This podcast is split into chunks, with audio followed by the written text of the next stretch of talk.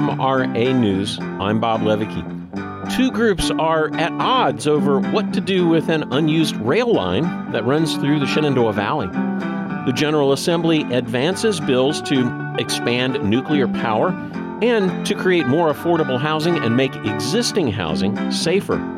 And we have a preview of this month's Books and Brews, a discussion of the Reverend who served as the head chaplain on Virginia's death row for eighteen years. This is the W M R A Daily for Monday, February twelfth. Two groups in the Shenandoah Valley are at odds over what to do with an unused railway. The Virginia Mercury reports the General Assembly has pledged thirty-five million dollars toward its conversion into a rail trail. The nearly fifty-mile rail corridor, which was first established in the eighteen fifties, runs from Front Royal to the town of Broadway in Rockingham County and is currently owned by Norfolk Southern Corporation. The company began to discontinue sections of the corridor beginning in nineteen eighty-nine. More recently, an eighteen-member group called the Shenandoah Valley Rail Trail Exploratory Partnership formed to promote the line's conversion into a linear park. Now, a group known as the Shenandoah Rail Corridor Coalition has emerged with an opposing plan, restoring the railroad and constructing a trail alongside it. As the groups argue about the best use for the corridor, a second feasibility study is being pursued by the Virginia Secretary of Transportation. Madison County officials plan to honor the volunteers and emergency crews who helped contain the Quaker Run fire last year. The Madison County Eagle reports that Brian Gordon, deputy county administrator, said that more than one hundred forty volunteers and nearly twenty fire and emergency crews helped contain and extinguish the fire.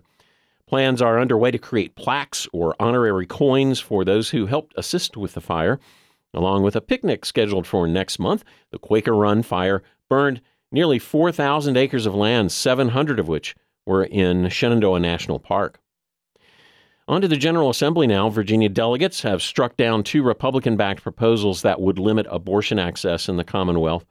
Cardinal News reports that a bill from Delegate Philip Scott of Fredericksburg would have prohibited terminating a pregnancy based on the sex or ethnicity of a fetus. A second bill from Delegate Tim Griffin of Amherst County would ban abortion procedures statewide. Both measures were defeated by a Democrat-led House panel.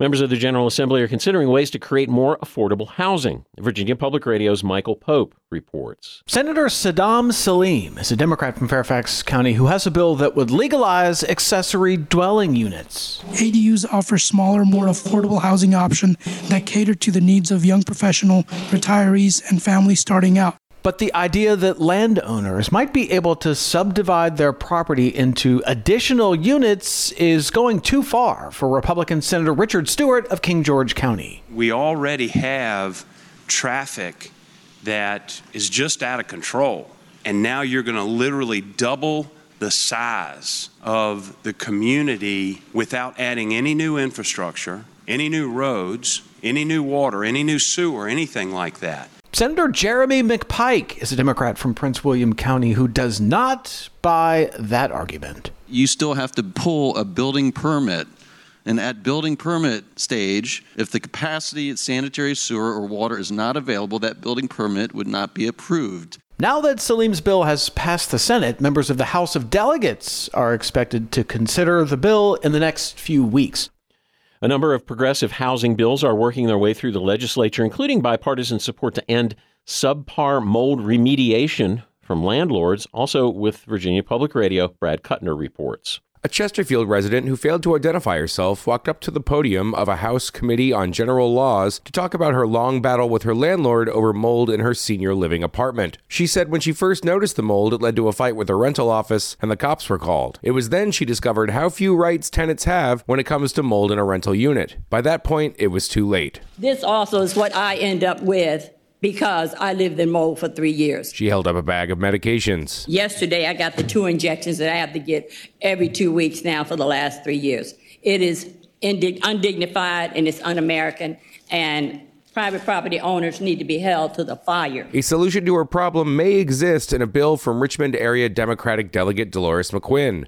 Here's McQuinn at the same hearing describing her bill, which would require certifications for mold remediators and give tenants the right to file suit if the proper remediators aren't hired to do the job. The tenants seem to be bearing the burden um, alone of holding landlords accountable for the presence of mold and its insufficient remediation. The bipartisanship that got it on the House floor earlier in the week continued Friday when it passed the House as part of the uncontested docket.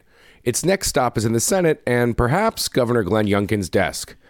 Lawmakers are also considering a bill that would expand nuclear power in Virginia. Michael has the details. Nuclear power might be coming to a small modular reactor near you if Senator Dave Marsden gets his way. The Democrat from Fairfax County has a bill that would allow for early site permitting. Here's Larry Jackson at Appalachian Power. With Appalachian Power, we're particularly concerned about the rate impact any of our projects have on our customers. The way this is designed is that we'll spread the cost of this early site permitting over five years. Opponents say small modular reactors are not ready for prime time. This bill is not about whether or not you like nuclear energy. It's about the substantial financial risks and who bears them. That's Peter Anderson at Appalachian Voices. He points to a similar bill that the South Carolina General Assembly approved almost twenty years ago. The state poured nine billion dollars into the V C Summer nuclear reactor, which was abandoned ten years later. Customers ultimately were on the hook for two point three billion dollars for nothing. Not a single electron was ever produced. What they got was a hole in the ground. Marsden's bill passed a Senate committee with the support of six Republicans and two Democrats. Reporting from the Capitol in Richmond, I'm Michael Pope. Adults may possess and use marijuana in Virginia, but there is no legal way to purchase cannabis. But lawmakers are making progress, setting up regulations for a marketplace, and Brad has this update. Northern Virginia delegate Paul Krizek brought the bill to the House floor for its second reading Friday. It would create a framework for a legal marketplace, with marijuana retail and small business licenses being issued starting in twenty twenty-five. It requires testing and regulation by the Virginia Cannabis Authority, all while being taxed at nine percent, one of the lowest tax rates in the nation. Krizek said that would help compete with the illegal market. We only get one shot at rolling out a retail market in an orderly fashion, and we have to get it right. While Republicans have gotten softer on legal weed, they still voiced concerns Friday. Eastern Shore delegate Robert Bloxham was worried that the plan would require localities to opt out of sales, not opt in. And in rural parts of the state, where towns and counties blend over large areas, it could make a complicated patchwork of laws. And what I, I, I don't need to have two towns on the Eastern Shore become distributors of marijuana to the rest of the county that doesn't want it. The Democratic majority all but guarantees passage of the effort in the House, same as in the Senate. Republican Governor Glenn Youngkin said after his State of the Commonwealth speech earlier this year that he has no interest in supporting a legal market, but those close to the issue told Radio I Q good conversations were happening between legislators, lobbyists, and the executive branch. In Richmond, I'm Brad Kuttner. The Reverend Russ Ford, who served as the head chaplain on Virginia's death row for eighteen years, raged against the death penalty while ministering to the men condemned to die in the nineteen eighties and nineties. He's written a new book called Crossing the River Styx with Virginia author Todd C. Peppers about his time working with men on death row. Todd Peppers will join us tomorrow night for our February Books and Brews. W M R A's Chris Boros asked Todd to tell us about the Reverend Ford. Russ Ford is an amazing individual. From the late nineteen seventies to probably the mid nineteen nineties, he is one of the only friends that the men of Virginia's death row had. And during that time, he walked into the death chamber with twenty-eight men and was often the last sort of loving face they saw before they were executed. He is an unsung hero, and in my opinion, he's someone whose story sort of deserves to be told, and his work and his sacrifice is acknowledged and celebrated. And he spent years working with some of these men on Virginia's death row. Is that rare for a chaplain to spend years with these people? Yes. You know, in some states, the chaplains really don't meet the men until the final weeks of their life. Virginia is, I think, the only state in the country that, because of our state constitution, the state cannot hire chaplains. It's folks from the outside, volunteers or people who uh, whose salaries are paid by outside organizations. In some ways, I think that facilitated Russ's relationship with the men or created trust, because Russ was not a state employee. And so Russ had relationships with these men for, and sometimes years on end. And that created some very close bonds. That's one thing that's unusual about his story, is how well he knew the men. And that comes with a cost, right? Mm-hmm. You only know a guy for a couple hours and you watch him be killed. That's one thing. You've known someone for six years and have gotten to know them and cried with them and worked with them and then watched them put down. Uh, that takes a substantial toll. When did you first meet Russ Ford, and what was your initial impression of him? What's he like as a person? Russ is Russ is a cool dude. um, you could sit on a bank with Russ and uh, fish and talk about Buddha, Eastern philosophy, politics, music, religion. Russ is just one of the more interesting people I've ever met. As we worked on the book, there would be we'd develop a shorthand where sometimes Russ would say that we were blowing on the embers too hard. Now, Russ still has P T S D. Anyone who does this type of work, yeah. and, and and I think that's one thing that a lot of the public don't understand. The death penalty scars anyone who touches it. And so sometimes in this process, Russ would say we're blowing on the embers too much, and we'd back off for a while, because a lot of what's in this book involved terrible memories.